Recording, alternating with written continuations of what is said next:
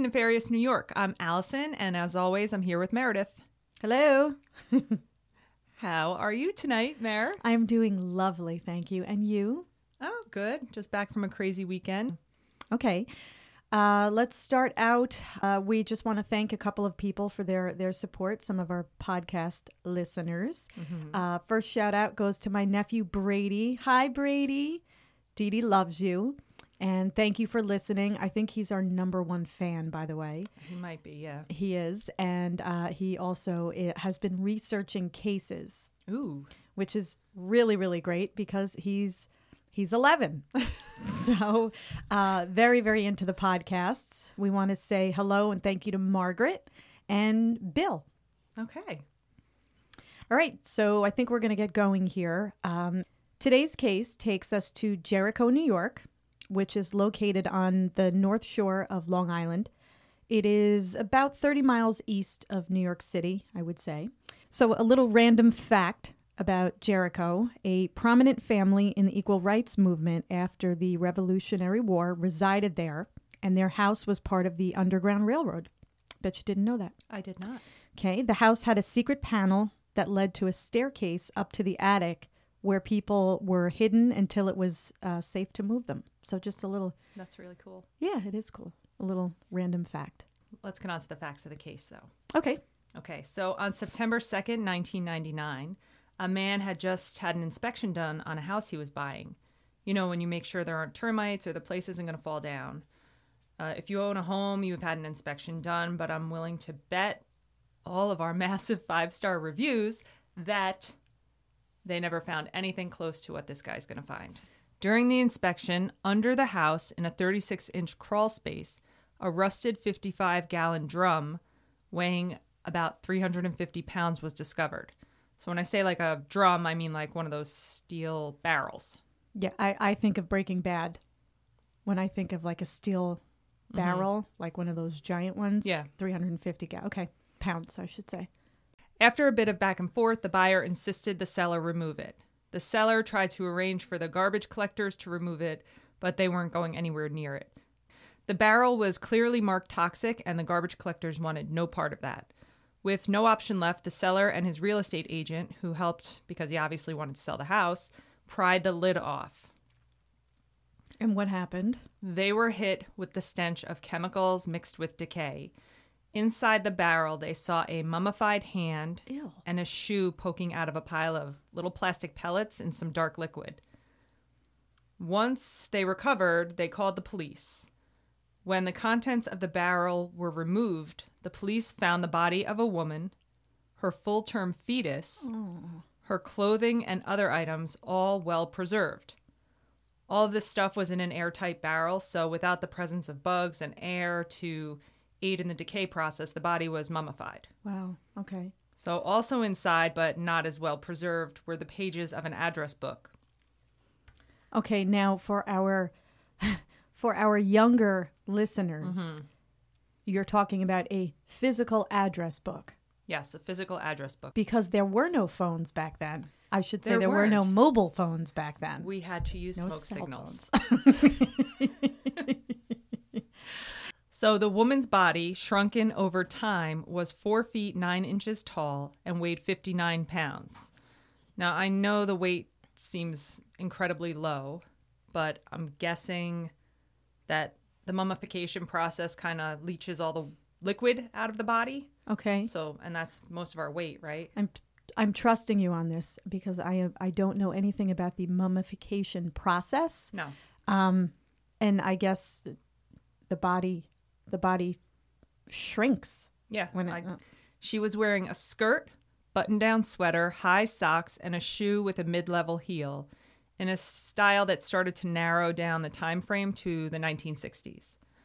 Around her neck was a religious necklace and a locket with the words Patrice, love Uncle Phil. She also had a wedding band on her left hand that bore the inscription MHR. There was another ring with a green stone and an, a coat and a pocketbook with makeup. The autopsy found that the woman was 25 to 30 years old at the time of her death and had unique dental work that is usually seen in South America. Okay. She had been killed by blunt force trauma to her head and had been dead 25 to 30 years. The fetus was a boy and was 17 inches long. So, pretty. That's pretty much full term. Yeah. I mean, Even though there were a ton of clues, the police couldn't identify her. They couldn't find a match in the missing persons report. They couldn't get fingerprints, but they had DNA, and not just the woman's DNA, but that of the fetus that could help identify his father. because now at this time, once again, like we see in many of the cases, I guess DNA comes into play. Mm-hmm. And when she was killed, obviously that wasn't a factor back back then. So it's not like somebody had to worry about, Right. oh my God, whoever killed her, they could, you know, discover it was me through DNA because it it didn't exist. It didn't exist. Okay. What is really amazing is that through some crazy forensic science stuff, they uncovered the names, addresses, and phone numbers from the rotted address book paper. Wow. So they were able to dry that out and kind of with some like infrared lighting, were able to get information out of it. Huh. At first, though, there weren't any leads since this is about 30 years later, Right. and a lot of the people had moved away or changed phone numbers. And also, this is 1999, so we don't have. We had the internet, but not like the crazy social media, so it wasn't as easy to track people down. Right, right. So they're not getting much information from the address book yet.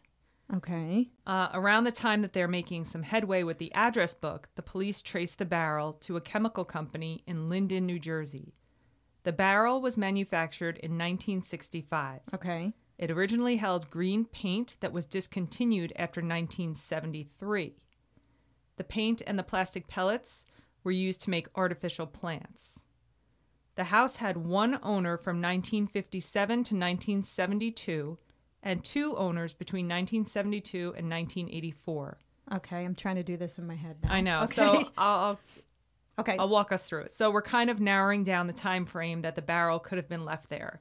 It had to be after 1965 because that's when the barrel was manufactured, okay. and most likely before 1973 when the paint was discontinued.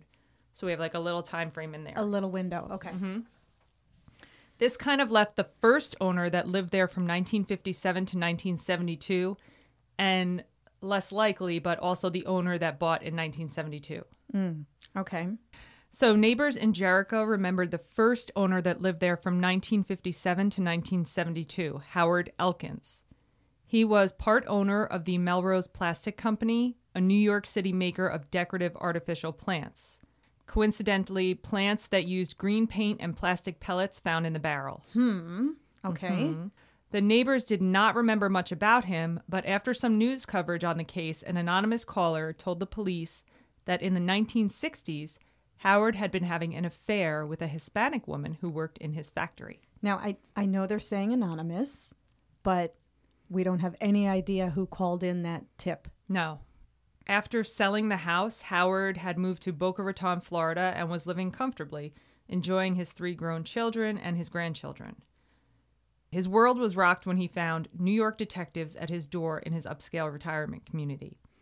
At some point, the New York Times got wind of the story, and a reporter reached out to him and did a telephone interview. Okay. So what does he say now? So Howard acknowledged that he had bought the house new in 1957 and had lived in it for 15 years before selling and moving to Florida in 1972. He also said that he had built a den that created the crawl space in 1966. okay. So 66. I don't know. This guy's sounding guilty to me already. He couldn't remember the name of the contractor who had built the addition, but said the job had gone smoothly. Asked if he had ever gone into the crawl space, he replied, What for? He couldn't think of anyone that had access to the property while he was living there except gardeners, landscapers, and housekeepers Okay. So the crawl space was underneath, under the house. under the house. Yes. Now, growing up in my house, we had a crawl space also, but it was in the attic.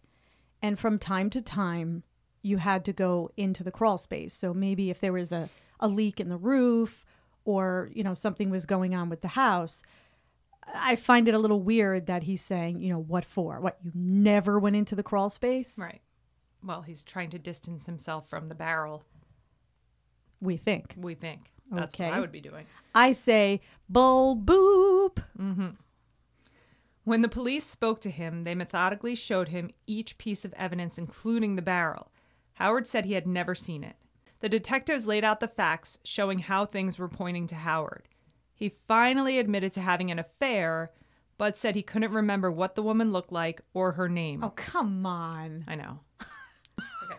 How do you not remember the woman you had an affair with? All right, you may not remember. Again, this is going back however many years ago. 30.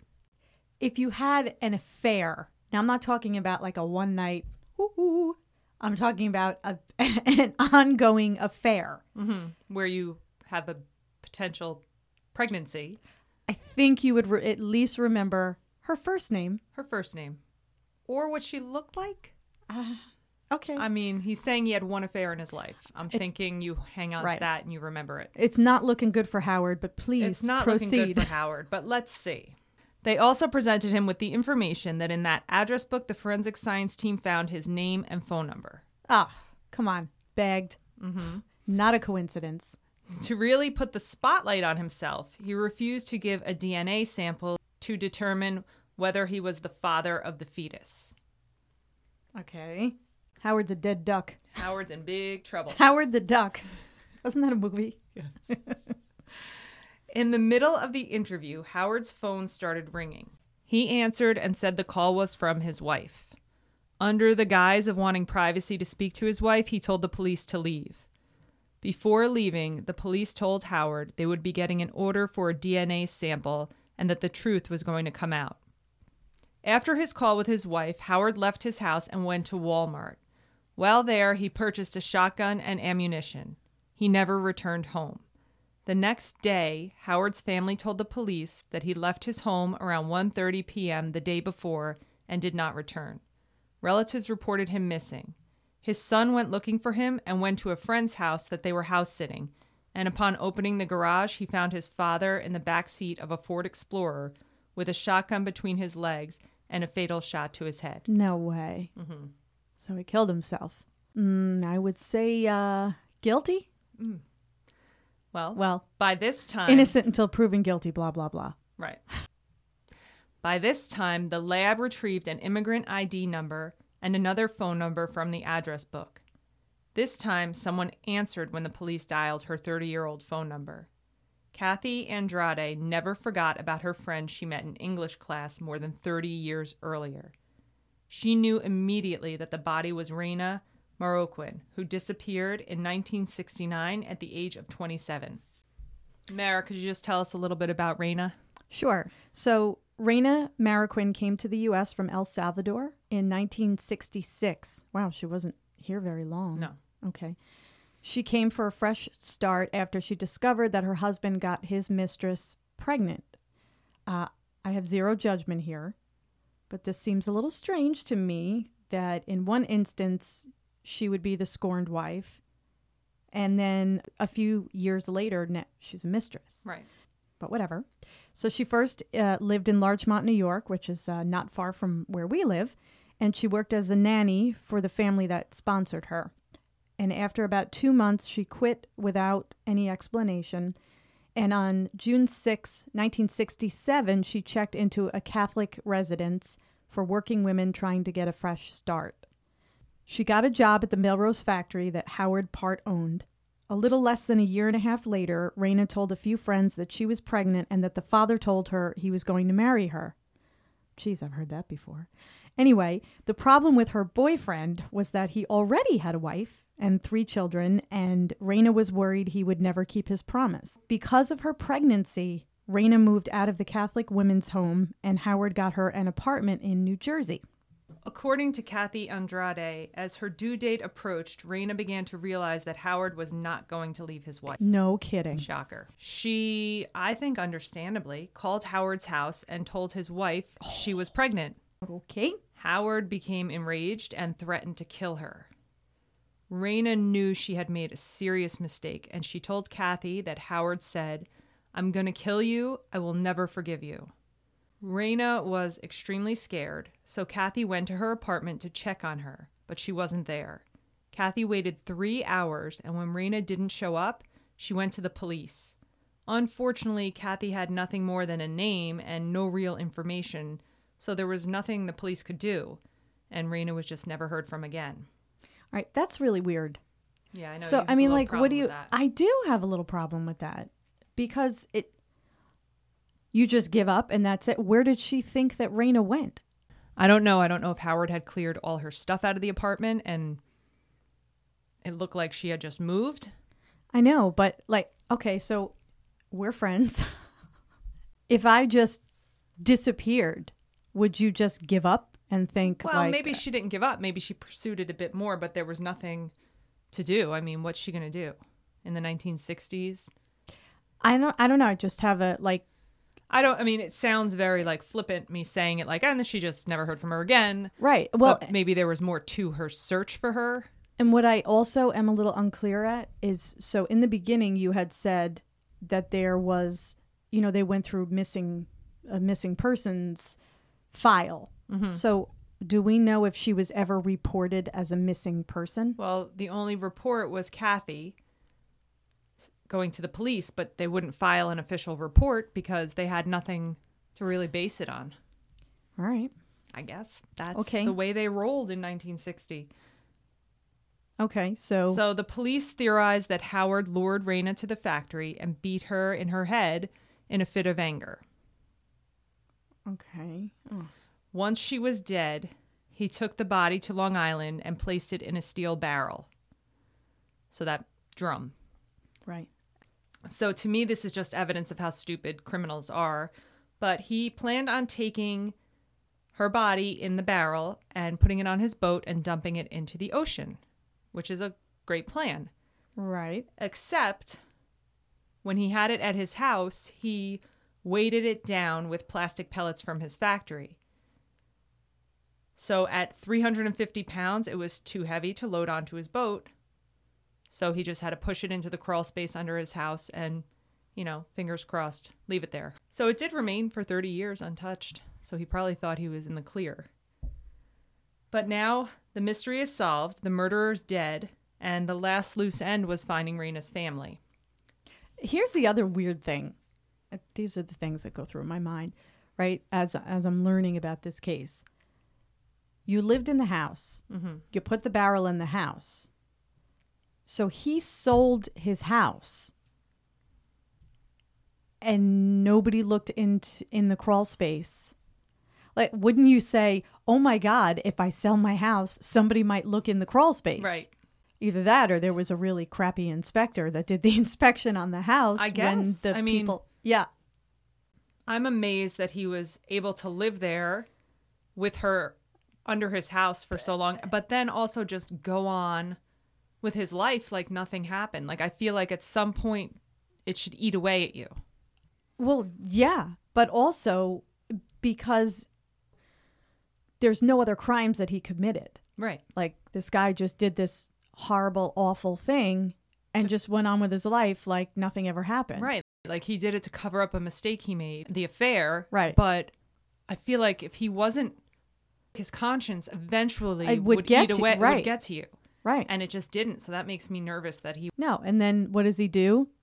He shoots himself in the head like a coward. So this is, you know, winding down now. So Mare, uh, could you just tell us Kind of well, the just tell us how they found the family. Okay, so obviously, Reyna had a family. Um, and so, according to the research that you did, a reporter flew to El Salvador and tracked down Reyna's mother in the town of San Martin. She was 95 years old now and was known as Grandma Marroquin. The reporter then tells her that her daughter um, has been found and she now nearly collapses. She'd been heartbroken ever since Reyna stopped writing home with no explanation in 1969. I mean, God, you, that's your your daughter, and you never hear from her, Right. And you probably don't have the means to come searching for her. uh, right, right. So here's the here's so what's crazy about it, and and this is nuts, but we see it a lot. She'd had dreams over the years of Reyna in a barrel, apparently, um, and she said, "Now, now I know she's with me." She came flying like a dove back to her home.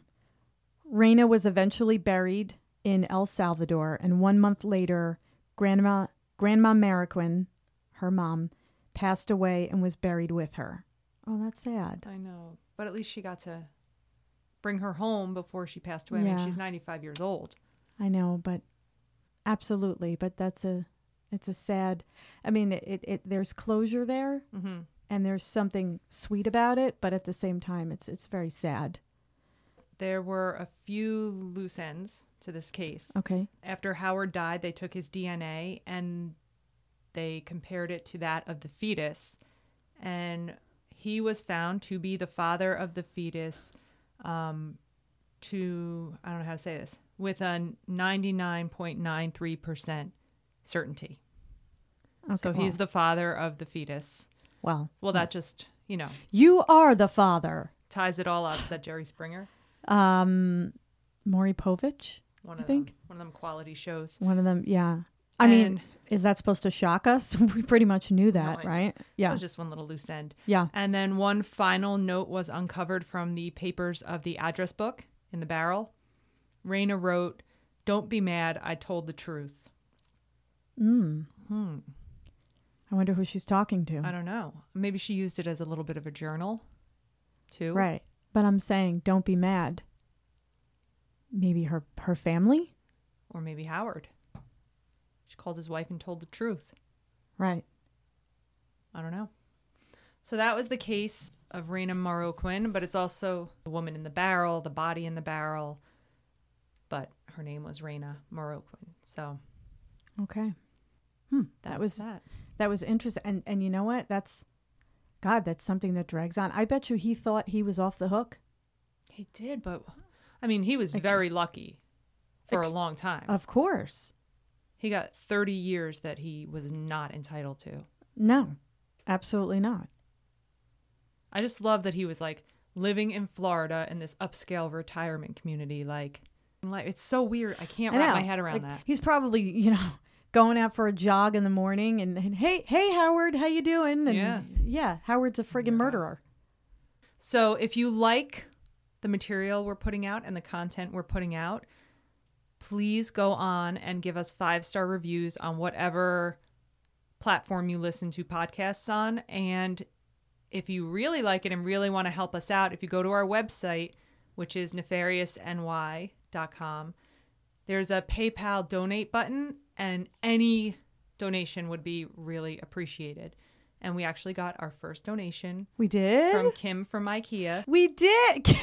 Kim from IKEA. So I gave her a little shout out on Instagram, thanking awesome. her. Thank you, Kim. But that helps us be able to pay for this podcast because it's not actually free to do. Correct. And that's it. We appreciate every single listener. I check all the time. And the five star reviews and the written reviews um, are very much appreciated. So, Mara, do you want to Absolutely. sing us out? That's all we got for for tonight. And uh, thanks for joining us, Nefarious New York. Stay tuned for some outtakes of Meredith and Allison after the music.